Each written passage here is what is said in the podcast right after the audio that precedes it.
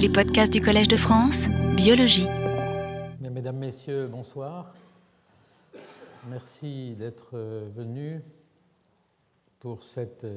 cinquième leçon concernant la plasticité et la vicariance. Et je dois vous dire deux choses avant de, ou une chose avant de commencer ce cours. Je voudrais rendre un hommage à Madame Arlette Buser, qui est décédée récemment. Arlette Buser était un grand chercheur. Elle a été pionnière dans la découverte des ondes cérébrales et en particulier de tous ces rythmes qui font l'objet aujourd'hui de recherches nombreuses et qui sont de toute évidence à la base du fonctionnement de notre cerveau. Arlette Buser était une femme complètement euh, dédiée à sa recherche. Elle a formé de nombreux chercheurs et je crois que euh, sa reconnaissance, sa,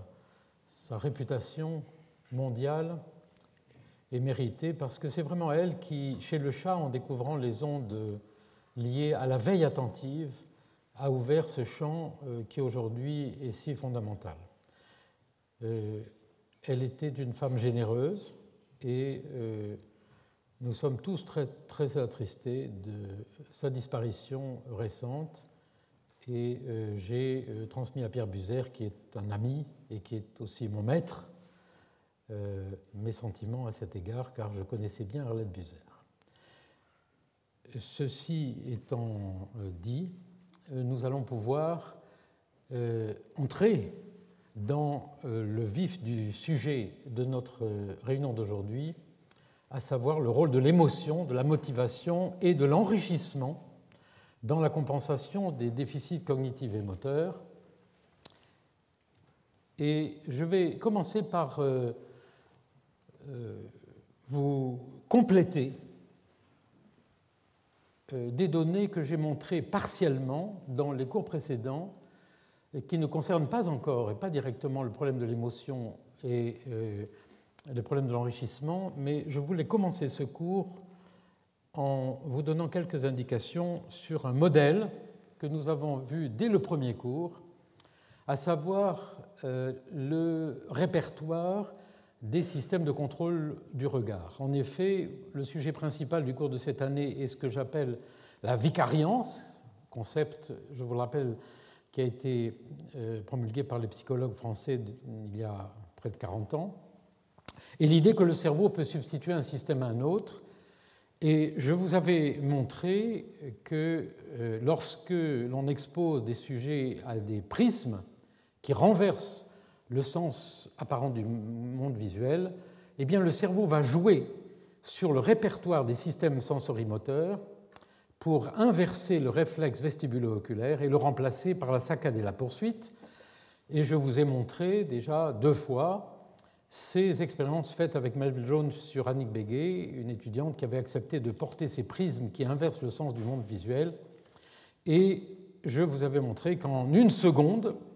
le cerveau peut remplacer le réflexe vestibulo-oculaire, c'est-à-dire ce mouvement en sens contraire du mouvement de la tête qui est produit par le réflexe,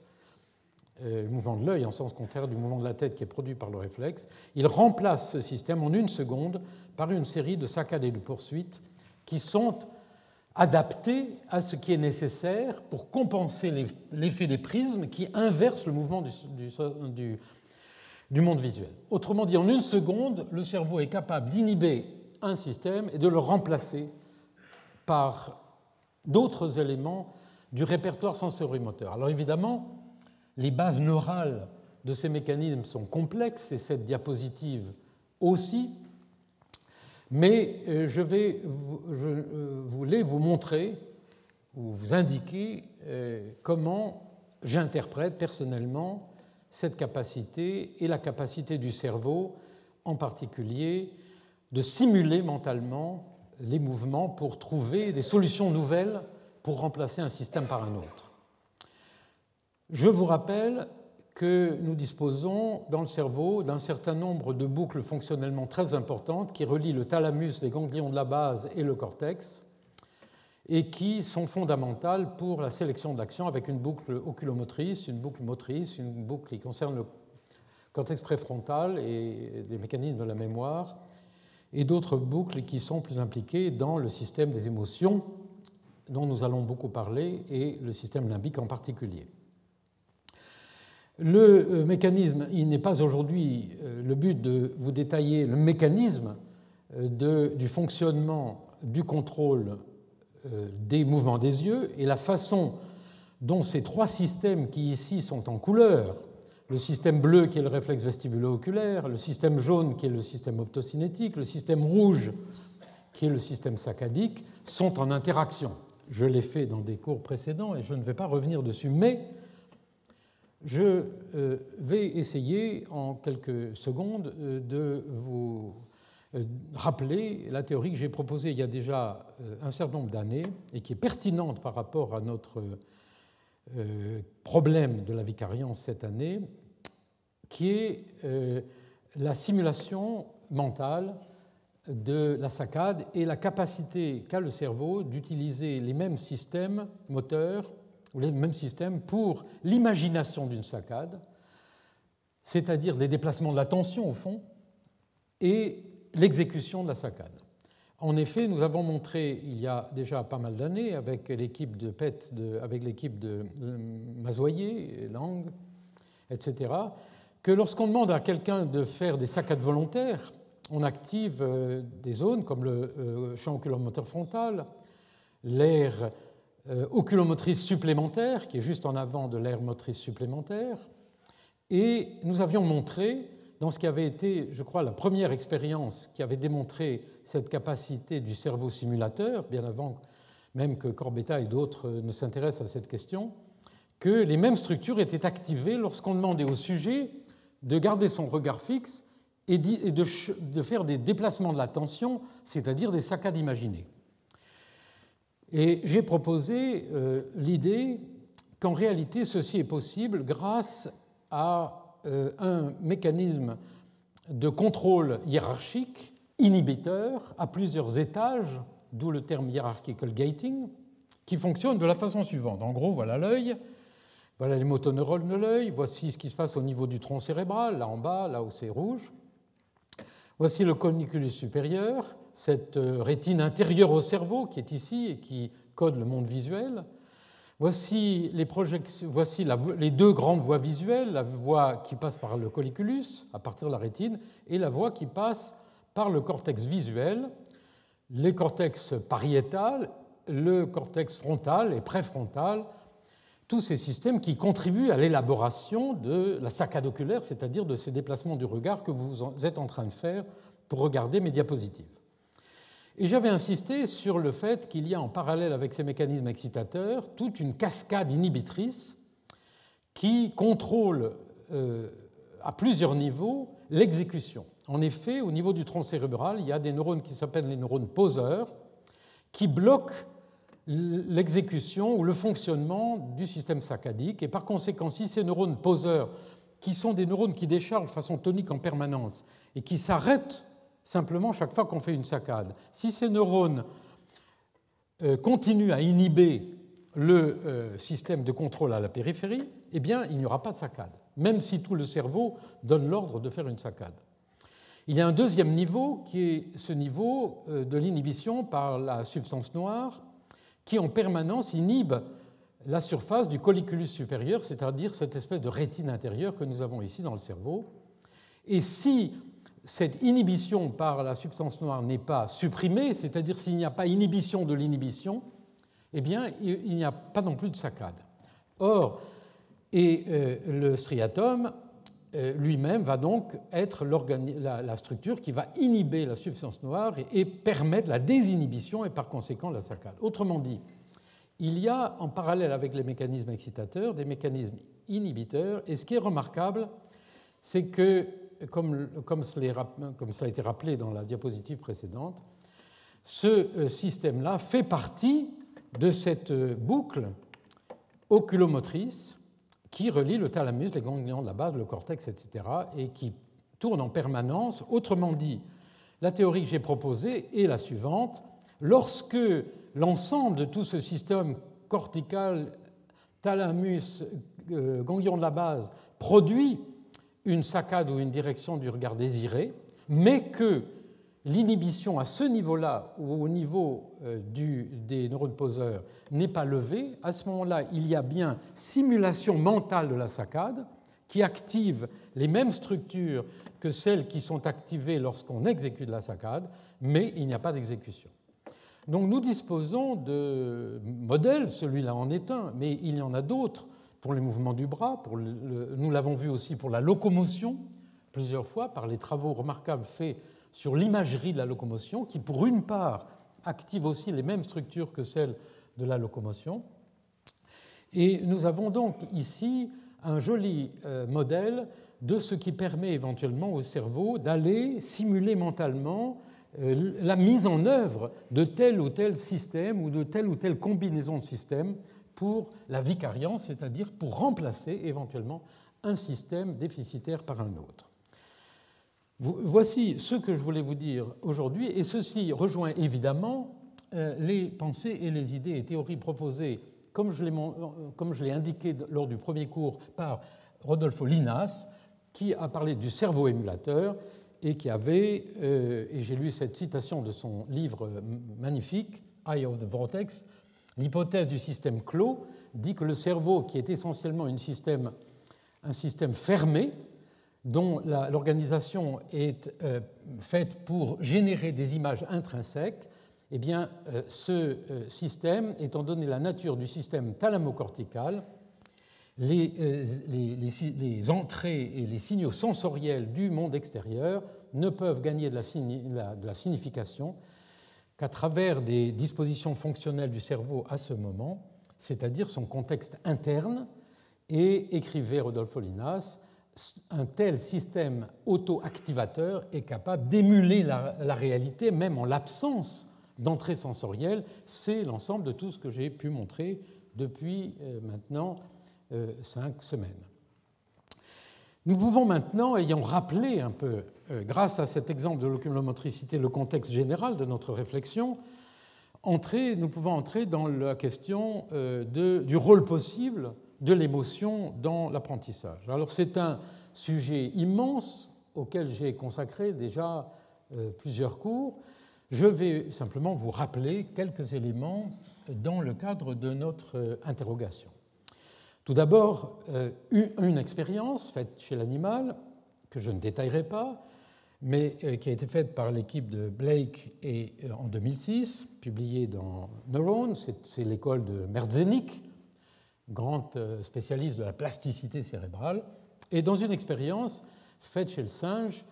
sur le cortex auditif, ils ont montré que la plasticité corticale liée à l'apprentissage de la discrimination d'un stimulus auditif est augmentée si on associe une récompense au stimulus. Alors vous allez me dire, ça ça ne nous apprend pas grand-chose parce qu'on sait très bien qu'il vaut mieux récompenser pour apprendre que punir, mais il y a là une étude extrêmement précise et neurophysiologique sur cette question, et ceci suggère donc l'importance du système limbique, c'est-à-dire du système non seulement responsable des émotions, mais aussi qui attribue une valeur, chose fondamentale dans un apprentissage ou dans un choix ou une décision d'une stratégie éventuellement de remplacement, euh, à euh, un ensemble, une configuration, euh, entrée sensorielle, action, et cetera. Alors, quelques, pour ceux qui ne sont pas familiers, quelques rappels trop rapides sur le rapport entre euh, ce que Panksepp a appelé le cerveau cognitif, qui est celui dont nous avons parlé jusqu'à présent, et euh, car à peu près tout ce que j'ai pu montrer jusqu'à présent concernait ce cerveau cognitif, et le cerveau des émotions, le cerveau limbique. Et euh, évidemment, vous savez que par exemple, pour le, la vision, nous avons trois grandes voies, il y en a d'autres, en plus de la voie rétino-tactile dont nous venons voir une des fonctions, qui est de contrôler le mouvement des yeux, c'est-à-dire qui va de la rétine au colliculus. Il y a d'autres voies visuelles, la voie dorsale, dite du ou, c'est-à-dire qui traite la localisation dans l'espace des stimuli visuels ou de l'environnement, la voie ventrale qui reconstruit les éléments d'un visage, par exemple, et l'identité, et puis une voie qui va directement de la rétine vers, à travers le thalamus, vers des structures comme l'amygdale. L'amygdale, c'est, c'est pas ce qu'on a ici, c'est pas les amygdales, hein. Les, quand on est malade, c'est une structure fondamentale qui est au fond du cerveau, dont nous avons déjà beaucoup parlé, qui est le centre de, d'attribution rapide de valeur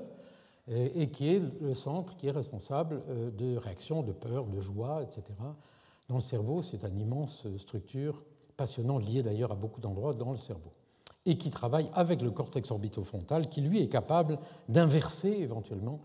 des opinions, des valeurs de l'amygdale, et qui va travailler avec le, cortex, le cerveau cognitif. Donc vous vous retrouvez ici, dans cette partie-là, toute cette partie ici qui est sur ce schéma.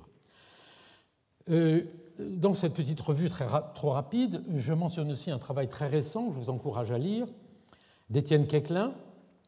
euh, qui dirige actuellement une, une équipe euh, à l'École normale supérieure. Étienne Koechlin est un homme remarquable, à la fois économiste,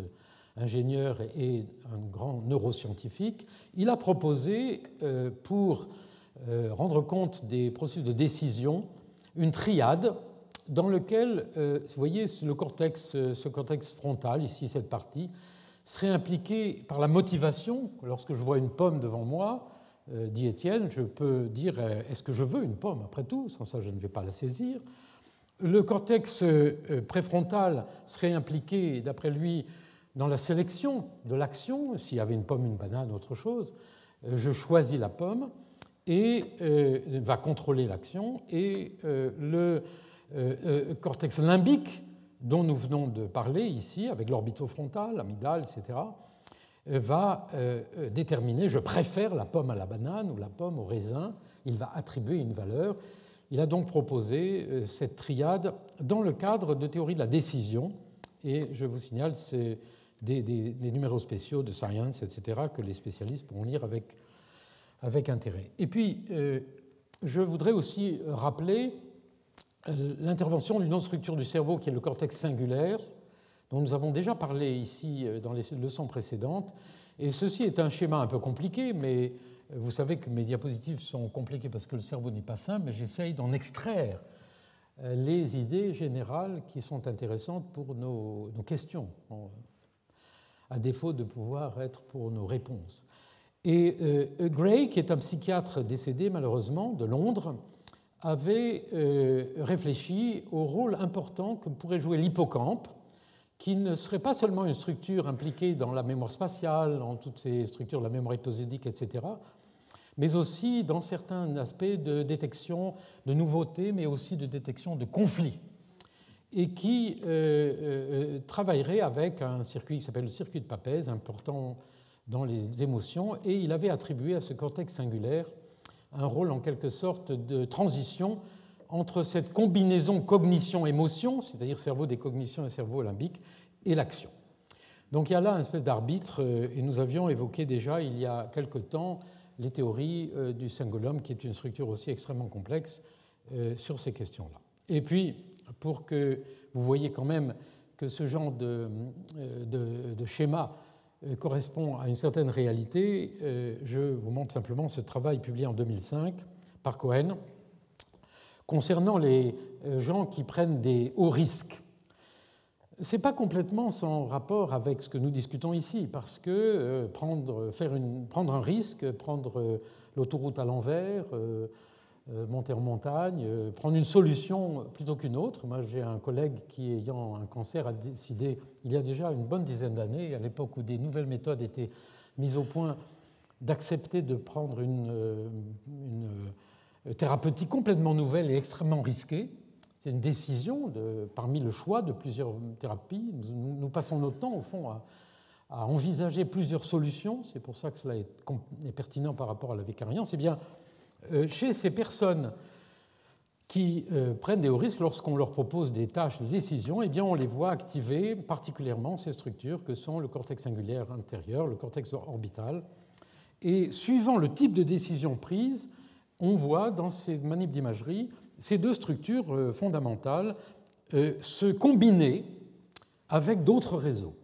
C'est-à-dire que derrière cette idée euh, que je vous ai proposée cette année de vicariance, c'est-à-dire de capacité du cerveau d'aller combiner des solutions nouvelles, si un système est lésé génétiquement ou par un accident, eh bien, il a, il a la,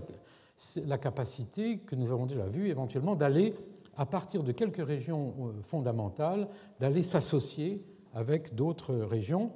Et bien sûr, je dois, sur ces questions-là, euh, citer, sans avoir le temps de rappeler, tout le travail extraordinaire qui a été fait par Antonio Damasio, et vous pourrez ses livres, lire ses livres, ils ont été traduits en français, nous n'avons pas le temps d'en discuter, nous l'avons longuement déjà discuté. Mais, justement, sur cette question des réseaux multiples, euh, j'ai choisi euh, ce travail de Kober et al., publié dans Neuroimage en deux mille huit, euh, qui, euh, c'est une étude énorme, c'est un, un un article, comme vous voyez, qui a près de trente-deux pages, dans lequel ces chercheurs ont essayé d'identifier des groupements fonctionnels et des relations corticales, sous-corticales, qui, ont, qui sont activées ou qui ont quelque chose à voir avec les différents comportements émotionnels. En effet, l'émotion doit être déclinée au pluriel, comme nous l'avons vu souvent. Les émotions, elles activent des structures différentes, elles ont des rôles différents.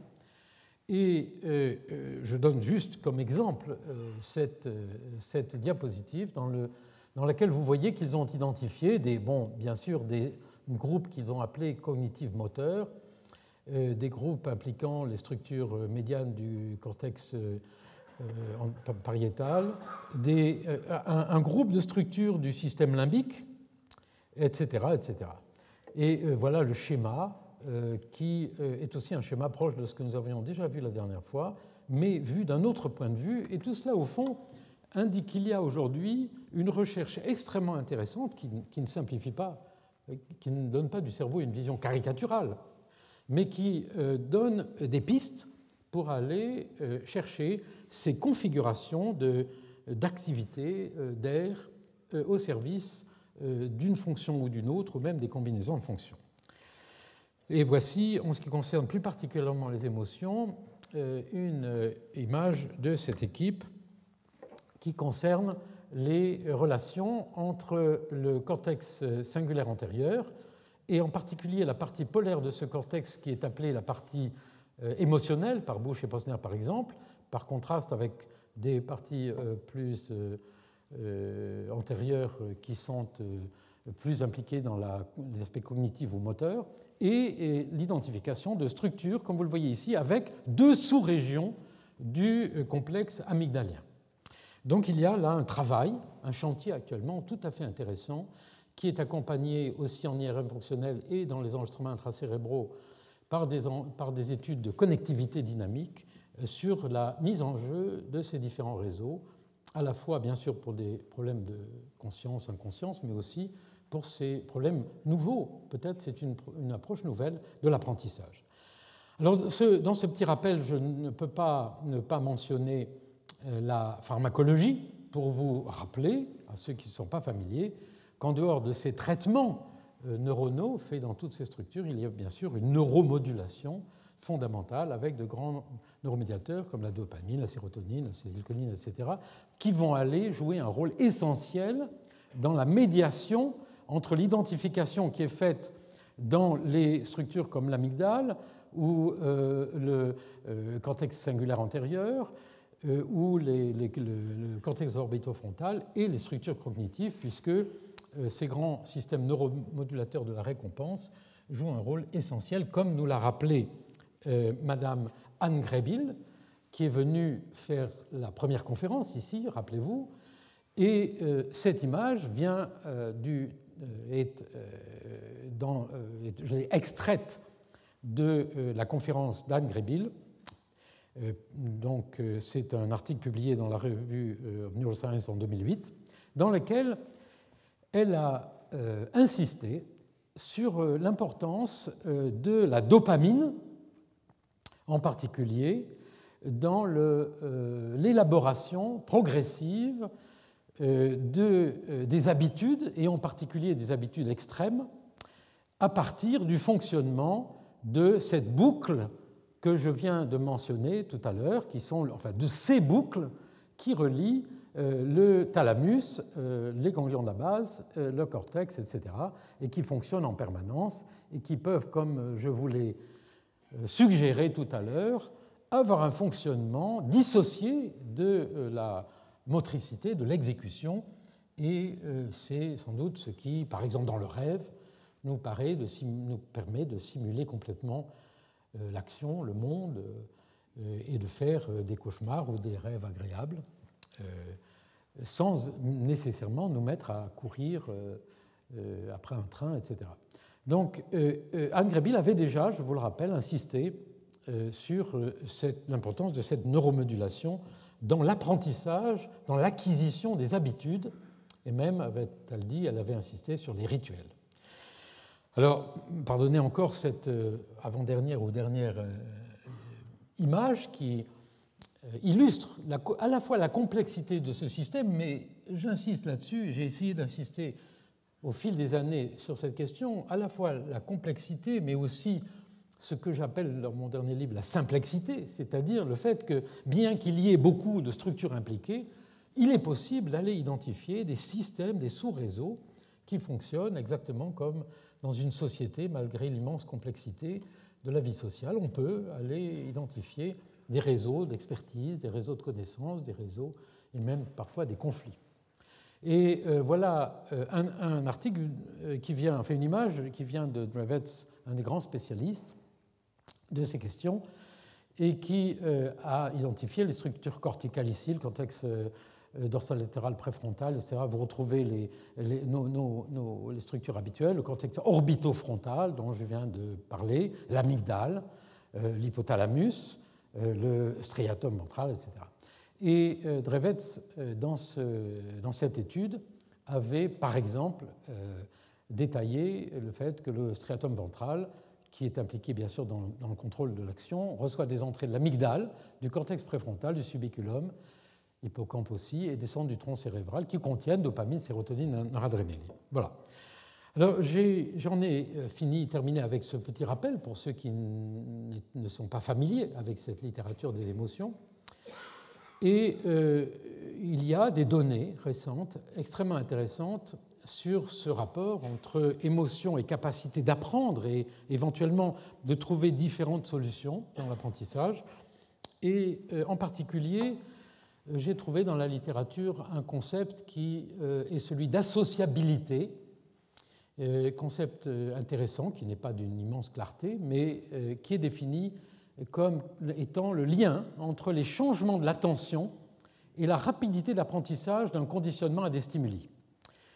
Alors, je n'aurai pas le temps de parler de l'attention, mais il est évident que nous avons, en plus de la cognition, de l'émotion, un grand... un grand mécanisme qui est le mécanisme attentionnel auquel j'avais consacré un an entier de cours il y a quelques années,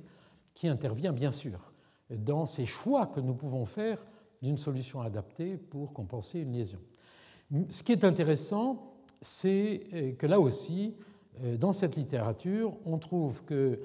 la, euh, les circuits impliqués dans ces relations entre attention, émotion, fonctionnement de l'amygdale et euh, apprentissage du conditionnement à des stimuli, eh bien, on trouve l'amygdale, le noyau central de l'amygdale, qui agirait à, à, à l'aide de neurones cholinergiques dans le noyau basalis, la substantia innominata, le cortex pariétal postérieur, et cetera. Et des circuits impliqués dans l'attention, comme le, singu, le cortex cingulaire antérieur. Et vous voyez qu'au fond, euh, pour ceux qui ne cherchent pas à être des spécialistes dans la question, on retrouve quand même les mêmes acteurs fondamentaux qui peuvent s'associer avec d'autres structures, et c'est là euh, tout le jeu, euh, sans doute, vers lequel va nous mener la troisième partie de, de cet exposé d'aujourd'hui.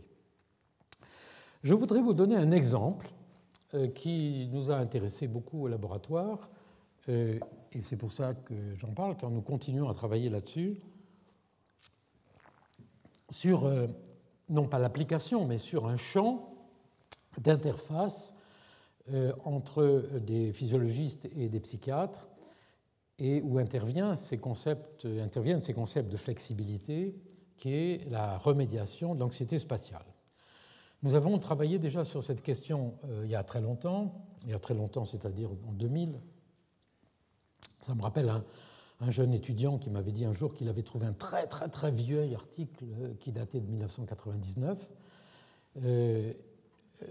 c'est le modèle de la souris qui euh, essaye d'aller chercher un petit peu de viande ici euh, en faisant un petit tâche d'équilibre. On la met là et elle doit aller jusqu'ici.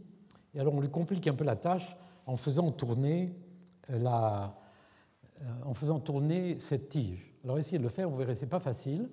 mais les souris normales le font très bien. Elles apprennent très vite, elles ont faim, elles sont là, la, la, la tige tourne sur elle-même, horizontalement comme ça, et elles arrivent à traverser très vite, donc elles, elles résolvent un problème extraordinairement compliqué de coordination sensorimotrice et aussi d'intégration spatiale. Mais, et on peut mesurer une série de paramètres, et notamment, vous allez le voir, j'attire votre attention sur la queue de la souris. Vous voyez à quel point cette petite souris très performante à la queue très, très, très élevée. Et nous avons, avec l'équipe de, euh, de la Salpêtrière, Georges Chapoutier, c'était, elle faisait partie de, du laboratoire de Roland Jouvent d'ailleurs, nous avions fait une étude sur des souris dont les... Euh, le bagage génétique était tel qu'elles étaient des souris anxieuses, anxieuses spatialement. C'était des souris qui, quand, lorsqu'on les mettait dans un espace, étaient un peu agoraphobes, c'est-à-dire elles se réfugiaient dans un coin, elles, elles, elles avaient peur de l'espace. C'était un modèle, un modèle de l'anxiété spatiale et la difficulté de s'adapter à, soit à des problèmes spatiaux complexes, soit simplement à la perception de l'espace. Et voilà les souris, euh, les souris anxieuses, vous voyez, que contrairement aux souris normales qui sont là, euh, qui, je ne voudrais pas faire la souris, mais qui se promènent allègrement comme les, ceux d'entre vous qui sont montagnards, qui savent, qui ont vu Rebuffa monter l'aiguille du midi euh, comme une araignée, euh, ces souris collent à la barre et euh, elles ont la queue, euh, la queue basse. Et par conséquent, elles sont vraiment traumatisées pour faire ce travail. Et nous avions à l'époque étudié ce modèle parce qu'en même temps, il était aussi un modèle intéressant pour la pharmacologie, étant donné euh, l'efficacité de certaines drogues euh, pour justement euh, aider ces souris à euh, récupérer leurs fonctions. Plus, ré, plus récemment, nous avons, avec Isabelle Viodelmont et d'autres collègues, et l'équipe de, de, de Roland Jouvent, d'ailleurs, qui, dont le nom devrait figurer ici, euh, nous avions fait une expérience euh, au laboratoire sur la différence entre les hommes et les femmes, les anxieux et les non-anxieux, dans l'adaptation à un conflit sensorimoteur. Nous avions placé ces gens sur ce robot, nous, l'avions, euh, nous les avions fait tourner, euh, je crois que j'ai déjà parlé de cette expérience, euh, et nous avions testé leur capacité de détecter avec le système vestibulaire leur rotation. C'est-à-dire que si on les fait tourner dans le noir de quatre-vingt-dix degrés, on, le, on leur demande de combien avez-vous tourné, et avec un pointeur, eh bien, ils disent on a tourné de ça. Et autrement dit, ils sont très capables de mesurer avec leurs informations vestibulaires leur rotation. Maintenant, on leur met un casque de réalité virtuelle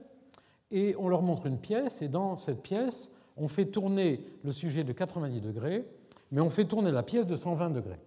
Et on fait ça pendant quarante-cinq minutes, on crée un conflit visio-vestibulaire. Et la question est comment le cerveau va-t-il recalibrer, réadapter euh, son, sa réaction comme euh, cela se produit lorsque, par exemple, on met des verres progressifs et qu'on change la relation entre la vitesse apparente du monde visuel et la tête. Il s'agit donc d'une expérience, mais qui est tout à fait concrète. Et nous avions montré à l'époque, et publié dans Nature Neuroscience, qui a euh, pris ce papier... Euh, Nous ne savons pas très bien encore pourquoi, mais sans doute parce qu'il était un, un modèle de euh, cette euh, différence euh, de, entre les hommes et les femmes, car nous avons trouvé une grande différence entre les hommes et les femmes dans la recalibration de la perception vestibulaire. Parce qu'après quarante-cinq minutes de ce conflit, on retestait la perception vestibulaire et en fait on s'apercevait que le cerveau avait modifié la perception vestibulaire pour... la recalibrer pour la rendre compatible en quelque sorte avec ce que la vision disait. Mais ce qui est intéressant, et ce qui a dû intéresser nos, nos collègues de Nature Neuroscience, est qu'il y avait une grande différence entre les sujets anxieux et non anxieux, les anxieux, et en particulier les hommes anxieux, recalibraient plus que les femmes non anxieuses, et cetera. Donc ceci était intéressant simplement pour, comme indication, comme piste, pour euh, montrer euh, l'importance éventuellement de l'état émotionnel du sujet dans des tâches d'apprentissage ou de réapprentissage ou d'adaptation à des conflits. Alors c'est, euh, c'est, cette question de la pathologie euh, des, et de la désorientation dans, le cas, dans la perception de l'espace qui euh, intéresse le laboratoire, elle est euh, en particulier euh, illustrée par l'agoraphobie, qui est euh, cette, euh, ce, cette désorientation qui est subie et, et des attaques de panique éventuellement euh, qui sont subies par des patients qui sont dans des lieux trop fermés, des lieux trop ouverts, et cetera. Euh, et c'est donc un symptôme connu mais assez nombreux et euh, qui euh, est en même temps euh, fait partie de symptômes de l'anxiété spatiale qui a été identifié dans des études de deux mille cinq comme un symptôme extrêmement largement répandu et qui pose des problèmes sociétaux importants. Alors, où est la vicariance dans tout ça ? Eh bien, la vicariance, c'est que les sujets qui sont atteints pour des raisons euh, en partie probablement génétiques, d'autres pour des raisons bien, qui peuvent être raisons qui peuvent être bien sûr psychologiques ou psychiatriques, qui sont atteints de ces déficits, eh bien, les sujets euh, trouvent des stratégies euh, de compensation multiples. Multiples. Il y a euh, des une variété de possibilités d'évitement. Euh, les gens euh, se trouvent des places et des horaires spécifiques dans les lieux publics, ils modifient leur trajet pour éviter les tunnels, les ponts, les embouteillages, ils changent d'horaire, ils limitent des déplacements, ils changent de travail, ils déménagent, ils évitent de se trouver en groupe, ça c'est les phobies sociales, et cetera. Et je dois à, euh, au docteur Antoine Pelissolo, au professeur Pelissolo de la Salpêtrière, les diapositives qui vont venir, car il, il est un des grands spécialistes de ces sujets, et je ne suis pas un spécialiste, et comme je l'ai déjà dit plusieurs fois, je parle avec beaucoup de réserve de problèmes médicaux, mais je peux vous montrer ces données, puisque Antoine Pelissolo a bien voulu me les prêter pour cet enseignement. Ce qui, est, ce qui nous intéresse dans le cadre de, ce, de cet examen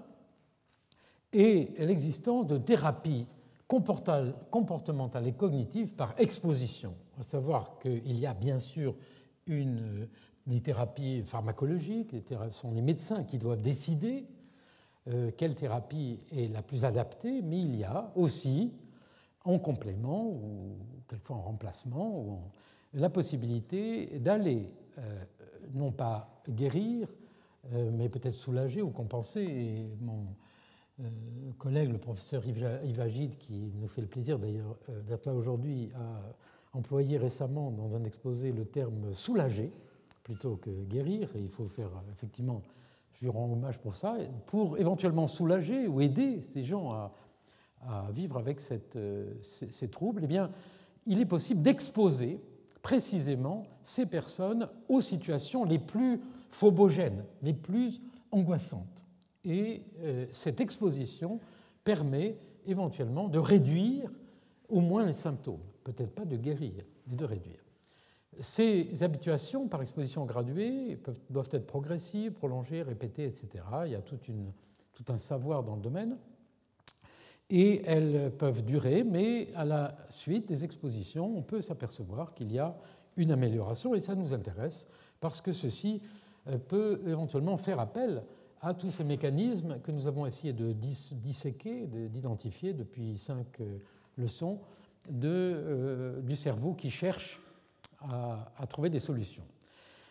Et euh, nous avons nous-mêmes été intéressés par cela, et avec euh, trois euh, centres euh, de psychiatrie, à la Salpêtrière, à l'hôpital de Lyon et au service de psychiatrie de l'hôpital de Luxembourg, nous avons fait une étude comparative sur les thérapies cognitives et comportementales classique qui expose les gens à ces situations phobogènes et l'utilisation de la réalité virtuelle en exposant des personnes à des avions, à des métros, à des lieux comme le cinéma, tous ces lieux-là. Il y a là donc une piste intéressante dont les... il faut dire aujourd'hui encore euh, qu'elle est d'une part l'objet souvent de commercialisation, euh, euh, disons extensive, pour ne pas dire abusive, mais extensive, et en même temps d'assez peu d'études fondamentales. Et c'est bien là, donc, pour moi, la, la question aujourd'hui, c'est d'arriver à faire et à continuer des recherches sérieuses sur les stratégies qu'emploie le cerveau lorsque euh, on peut utiliser ces techniques et quels sont les mécanismes qui sont mis en jeu, pharmacologiques ou au contraire euh, neuronaux, et cetera. Donc là, c'est un chantier d'interface intéressant entre la psychiatrie et les neurosciences, et la neuropharmacologie, et cetera, et les psychologues. Et euh, Antoine Pelissolo m'a aussi donné cette image qui rappelle qu'on peut aussi exposer des personnes qui ont, été, qui ont eu des expériences traumatiques à, à ce genre d'habituation par une exposition, qui est une exposition qui à ce moment-là est une exposition mentale ou en utilisant la réalité virtuelle ou des, des simulations. Et il y a donc des protocoles qui sont actuellement mis en œuvre par les médecins. Et, euh, et je laisse aux médecins le, le soin de juger comment elles s'inscrivent dans l'efficacité d'une thérapeutique médicale. Mais pour nous, au niveau de la recherche, c'est intéressant éventuellement d'aller travailler avec ces médecins pour essayer de comprendre quels sont les mécanismes qui permettent éventuellement d'aider les, les personnes à retrouver une perception. Et euh, je vais donc euh, continuer cette euh, recherche de, d'exemples, euh, d'interventions, de méthodes euh, de manipulation en quelque sorte, soit de l'émotion, soit de l'environnement, pour aider le cerveau à trouver de nouvelles solutions, par la question de l'enrichissement euh, environnemental. Pas l'enrichissement des banques, mais l'enrichissement environnemental. Et euh,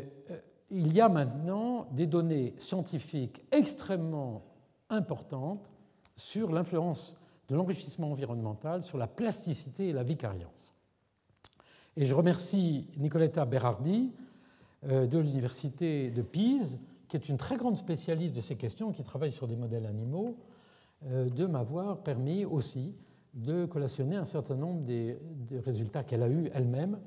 pour vous résumer aujourd'hui très rapidement ce, ce champ extrêmement intéressant et vous montrer comment il peut avoir une influence aussi sur le vieillissement. Alors il y a des études chez l'animal, on, en, on, on, on éduque des animaux, euh, des souris par exemple, soit dans un environnement classique de laboratoire appauvri, soit dans un environnement euh, enrichi avec des possibilités d'activité physique volontaire. Et là, c'est là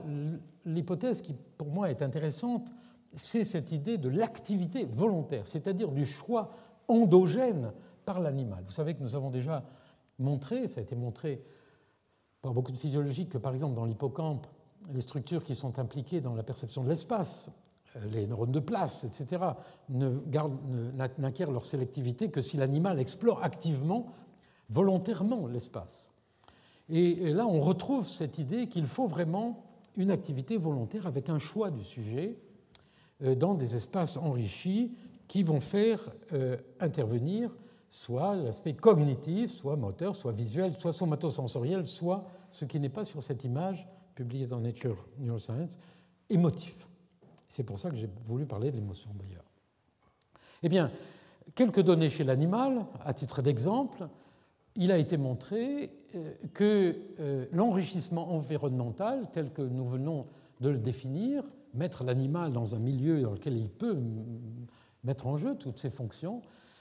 influe sur la plasticité du cortex sensorimoteur dans une tâche de discrimination. Nous en avons vu de nombreux exemples. C'est un article publié en deux mille huit avec les, l'exemple de l'augmentation Des, euh, euh, des aires du cortex euh, qui sont euh, euh, activées dans des tâches de, de discrimination sensorielle. Et vous voyez ici euh, que pratiquement la surface de cette aire corticale est doublée, si ce n'est triplée, euh, les surfaces sont au carré, euh, dans l'environnement euh, enrichi, et comme, comme cela l'est d'ailleurs par l'entraînement, dont nous reparlerons. Et euh, sur le diagramme de voie, vous voyez le... le cet effet spectaculaire des, de l'augmentation d'air dans ce genre de tâches par l'enrichissement. Les données modernes des spécialistes qui sont résumées ici montrent qu'un très grand nombre de facteurs cellulaires et moléculaires induisent ces changements à long terme non pas seulement à court terme, liées à l'expérience active et à l'enrichissement qui permet l'expérience active. Et, et bien sûr, un des facteurs essentiels est le récepteur pour le glutamate, détecteur de coïncidence entre activité pré- et postsynaptique, mais voici résumé quelques exemples de ces mécanismes impliqués. La, l'équilibre entre inhibition et excitation, nous en avons vu l'importance dans le, pre, dans le premier ou dans le second cours où est venu notre collègue Jean-Marie Liedot sur la, corti, la, la, la plasticité corticale et l'action euh, des cellules souches, des euh, protéines kinases, des facteurs de transcription, euh, toute une série de, de facteurs neurotrophiques, des neuromodulateurs, on retrouve acétylcholine, dopamine, et cetera, et des... Euh, d'autres facteurs enzymatiques, et cetera. Et ce qui est tout à fait intéressant, d'après les résultats des spécialistes, et je n'en suis pas, c'est la, l'accumulation de preuves expérimentales que l'ensemble de ces facteurs peuvent, pas forcément, pas nécessairement en même temps, mais peuvent contribuer à, cette, à cet effet. Avec des effets de l'environnement enrichi sur le cerveau et le comportement, une augmentation de l'épaisseur corticale, de la densité d'épines dendritiques. Voici des épines dendritiques corticales chez un animal sous, qui a été élevé dans cet environnement enrichi. Vous voyez, beaucoup plus riche qu'un animal élevé dans la petite cage en sable habituelle. Des données concernant la densité neuronale, les, euh, le nombre de synapses par, par neurone. Et chaque fois, vous voyez que E C, euh, enriched, euh, donne des euh, valeurs supérieures aux données classiques, et aussi, en ce qui concerne l'efficacité synaptique, les animaux élevés dans un environnement enrichi ont une efficacité synaptique augmentée. C'est tout à fait remarquable. La neurogenèse hippocampique est accrue aussi par l'enrichissement chez les animaux âgés. Ça, et cela a été l'objet de l'un de nos premiers cours. Et, et par conséquent, il y a là euh, une action sur euh, ces mécanismes de plasticité. Et je vais terminer par euh, l'effet plus général, l'enrichissement et de l'activité cognitive et physique chez l'humain. Vous connaissez peut-être tous l'exemple, l'histoire des nonnes, euh, non-study. Euh, ce sont ces bonnes sœurs, quelque part dans le Nebraska ou je sais pas, aux États-Unis, qui, euh, chez qui on avait identifié très peu d'Alzheimer. Et euh, les expériences ont montré que c'était des personnes qui étaient extrêmement actives, euh, qui, physiquement et intellectuellement. Et elles ont d'ailleurs donné leur cerveau. Elles n'ont pas donné de leur vivant, mais elles ont accepté que lors du décès euh, de leur sœur ou de leur mère, euh, enfin leur mère euh, en religion, Euh, elle, les cerveaux soient analysés par les anatomistes. Et euh, un des résultats qui, qui est extrêmement intéressant est le fait que les anatomistes ont montré, ont trouvé que certaines avaient des signes d'Alzheimer, mais n'en avaient pas les symptômes. Autrement dit, que cette activité, euh, celle-ci suggère, il faut être très prudent, mais suggère que cette activité avait d'une certaine façon aussi aidé euh, à compenser ou à remplacer euh, ces symptômes. Alors, je vais vous montrer simplement très rapidement quelques diapositives d'études récentes sur ce sujet. Il y en a un très grand nombre. Il s'agit évidemment d'une, de, d'un, d'un pas dans le domaine de la médecine, mais vous pourrez consulter cette revue récente dans Nature Reviews Neuroscience, volume sept de deux mille six, donc assez récente, qui était directement adressé à cet effet d'enrichissement et de l'activité physique sur les pathologies du système nerveux avec les maladies d'Huntington, Alzheimer, Parkinson, amyotrophique, et cetera, épilepsie, stroke. Ceci, bien sûr, ne remplace pas les, euh, les approches médicamenteuses, mais euh, c'est, il est intéressant pour nous, physiologistes, encore une fois, j'insiste, dans le cadre restreint de notre étude de cette année, de euh, prendre note, au moins, de ces résultats. Et ceci d'autant plus que les auteurs de cette revue ont été assez loin en proposant pour plusieurs de ces grandes maladies, ici la maladie de Huntington, des processus qui sont pour une part encore hypothétiques concernant l'effet de ces facteurs d'environnement, et en particulier mental stimulation, physical activity, dans ces structures. Il s'agit donc de données qui ne sont pas définitives, qui sont simplement, encore une fois, un chantier, mais comme je l'ai rappelé plusieurs fois, le but de l'enseignement du Collège de France, c'est bien de proposer et de montrer les défis actuels et pas seulement les connaissances acquises. Alors il y a effectivement une explosion aujourd'hui de données qui sont de plus ou moins bonne qualité, mais voici par exemple toute une liste d'études. deux mille huit, Carlson et al., cent quarante-sept juments engagés de façon différente dans des activités physiques ou cognitives ont montré une différence dans le risque de démence en fonction de leur activité. six mille quatre cent trente-quatre hommes et femmes de plus de soixante-cinq ans, une activité physique modérée ou haute diminue le risque d'Alzheimer, et cetera. Et puis toute une série de papiers que vous avez ici, qui, dont les résultats vont, au moins pour une part, dans le sens, euh, au moins de stimuler euh, maintenant des études sur euh, les mécanismes qui sont euh, encore euh, peu connus. Et voici par exemple une expérience, euh, je passe dessus très rapidement, euh, du, du groupe de Gage, mais il y a d'autres articles, vous voyez, Pereira deux mille sept, qui montrent des modifications euh, dans l'hippocampe, euh, de l'activité liée à des exercices physiques. Vous voyez, il n'y a pas que les chauffeurs de taxi londoniens qui ont un hippocampe qui grossit. Ceci a été montré ici aussi par Maguire. Ça fait partie de cette plasticité. Ces questions sont aujourd'hui étudiées par de grands programmes, et en particulier, je vous cite celui-là, qui est dirigé par le professeur Lamberto Maffei, qui est un très grand neurobiologiste italien, et dans lequel Madame Berardi, par exemple, est impliquée, d'où ne soyez pas pressés de vieillir, et qui est un projet Train the Brain à Pise. C'est, encore une fois, comme je l'ai dit, un domaine dans lequel il y a beaucoup de commercialisation. Il faut donc être extrêmement prudent euh, sur le net, et cetera. Mais il y a aussi des équipes de scientifiques très sérieux qui sont engagés dans des discussions, des coopérations avec les cliniciens, avec les gérontologues, et aussi avec le développement. Nous avons nous-mêmes une collaboration avec le groupe du professeur Choni, Astrid Marie Sapise, sur le développement, et en particulier les enfants infirmes moteurs cérébraux. Et il s'agit là donc d'une chose extrêmement intéressante sur ces questions. Alors je termine en les trois minutes, pour ne pas prendre de temps à l'exposé du professeur Isaac Fried, qui, euh, j'espère, est, est là, et euh, pour euh, vous mentionner euh, une recherche dont nous avons déjà parlé, mais qui sera l'introduction à une partie de l'exposé qui va vous, vous faire, qui est euh, l'utilisation des euh, méthodes modernes d'interface cerveau-machine pour exploiter, en quelque sorte, euh, ces possibilités du cerveau de chercher des solutions nouvelles. Vous savez que nous avons au laboratoire et avec nos amis italiens fait une tâche de manipulation de référentiels spatiaux, que je vous rappelle, on pose des poubelles dans un monde virtuel. C'est avec Manuel Vidal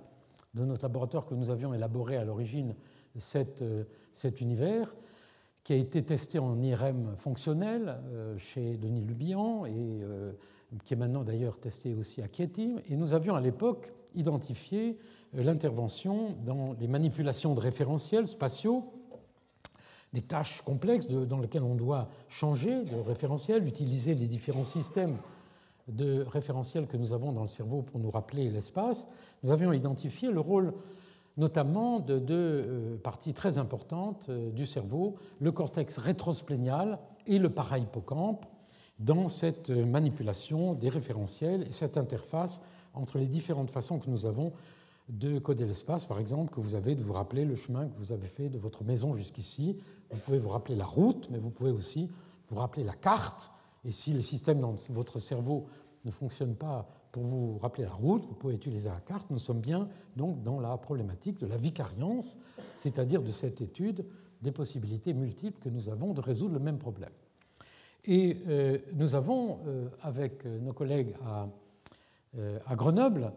Jean-Philippe Lachaud à Lyon, Philippe Cahanet, neurologue à Grenoble, Giorgia Comiteri qui est en Italie, Gaspare Galati, un neuropsychologue. Nous avons, et, et Julien Bastin, qui maintenant travaille à Grenoble d'ailleurs sur ce sujet, nous avons utilisé le paradigme des patients épileptiques qui, euh, pendant l'exploration fonctionnelle de leur épilepsie, Euh, grâce à des électrodes profondes qui vont pénétrer le cerveau et permettre aux neurologues d'aller savoir quelle est le lieu du foyer épileptique qui va donner lieu à la chirurgie éventuelle, nous avons utilisé ce paradigme pour aller explorer l'activité du cerveau pendant que ces sujets, qui sont là dans leur lit pendant une semaine ou deux et qui veulent bien travailler avec nous, font ce, cette tâche de manipulation de référentiels spatiaux. Et nous avons identifié l'activité considérable, par exemple, qui se produit dans le parahippocampe lorsque on demande à ces sujets d'imaginer, par exemple,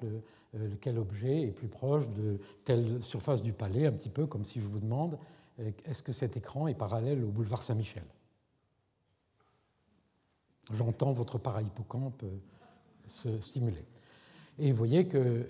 ça, c'est ce qu'on appelle des cartes fréquence-temps, ça c'est le temps, on montre l'image ici, une seconde et demie, on fait une analyse des oscillations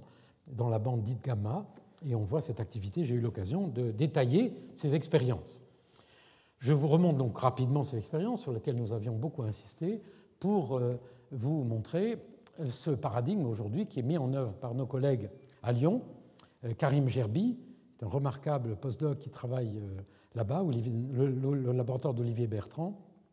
et toute l'équipe ici qui a mis au point une méthode par laquelle le patient peut... En, peut on peut enregistrer l'activité cérébrale du patient. On peut lui montrer, par exemple, sur un écran, une, une boule qui bouge sur un écran. Il peut la faire déplacer grâce à l'activité enregistrée dans son cerveau, mais il peut aussi, ça s'appelle Brain T V, la T V cérébrale, il peut aussi voir l'activité de son cerveau dans telle ou telle structure et avec le... Avec le, le comment ça s'appelle pour la télévision le, pas le joystick, mais avec l'appareil avec lequel vous changez les... la télécommande, il peut aller regarder son parihippocampe ou son cortex pariétal ou son hippocampe. Il peut donc aller regarder les structures de son cerveau qui sont activées et éventuellement essayer de les modifier. Là aussi, c'est un chantier qui ne fait que commencer, mais qui est extrêmement intéressant. Je m'arrête là pour ce qui est l'avant-dernière séance de cette série, puisque vous savez que je donnerai la dernière séance formelle de ce cours de cette année sur la vicariance après les vacances de février, et je donnerai le dix-sept mars la leçon de clôture des quinze ans d'enseignement au Collège de France, qui sera une leçon plus générale. Euh, non pas le mot de la fin, mais j'ai choisi comme titre, euh, vous l'avez peut-être vu sur le plan, projet et utopie, de façon à ce que ça ne soit pas trop une leçon de clôture. Et euh, entre-temps, euh, je vous recommande de rester tout à l'heure pour l'exposé euh, du professeur Isaac Fried. Il est professeur invité au Collège de France pour un mois. Il a déjà donné trois magnifiques exposés sur son travail. Il est neurochirurgien, il est un spécialiste de l'épilepsie, mais c'est aussi lui qui découvre actuellement, par des enregistrements neuronaux chez ses patients, des mécanismes absolument extraordinaires dans la manipulation mentale, dans la prise de conscience, dans toute une série de tâches cognitives. Son exposé sera en anglais. Il n'a, nous n'avons pas pu le traduire et faire la double projection, mais éventuellement, je donnerai à des moments cruciaux quelques indications. Je vous incite à rester parce qu'il vous donnera aussi des idées sur des résultats récents concernant ces interfaces cerveau-machine qui sont tout à fait passionnants. Je vous encourage aussi, si vous le voulez bien, et s'il y a encore les papiers à la sortie, à remplir le petit questionnaire concernant la participation euh, au, au cours, vos opinions. Nous faisons au Collège de France une petite euh, enquête sur ce sujet. Merci. Cinq minutes de pause.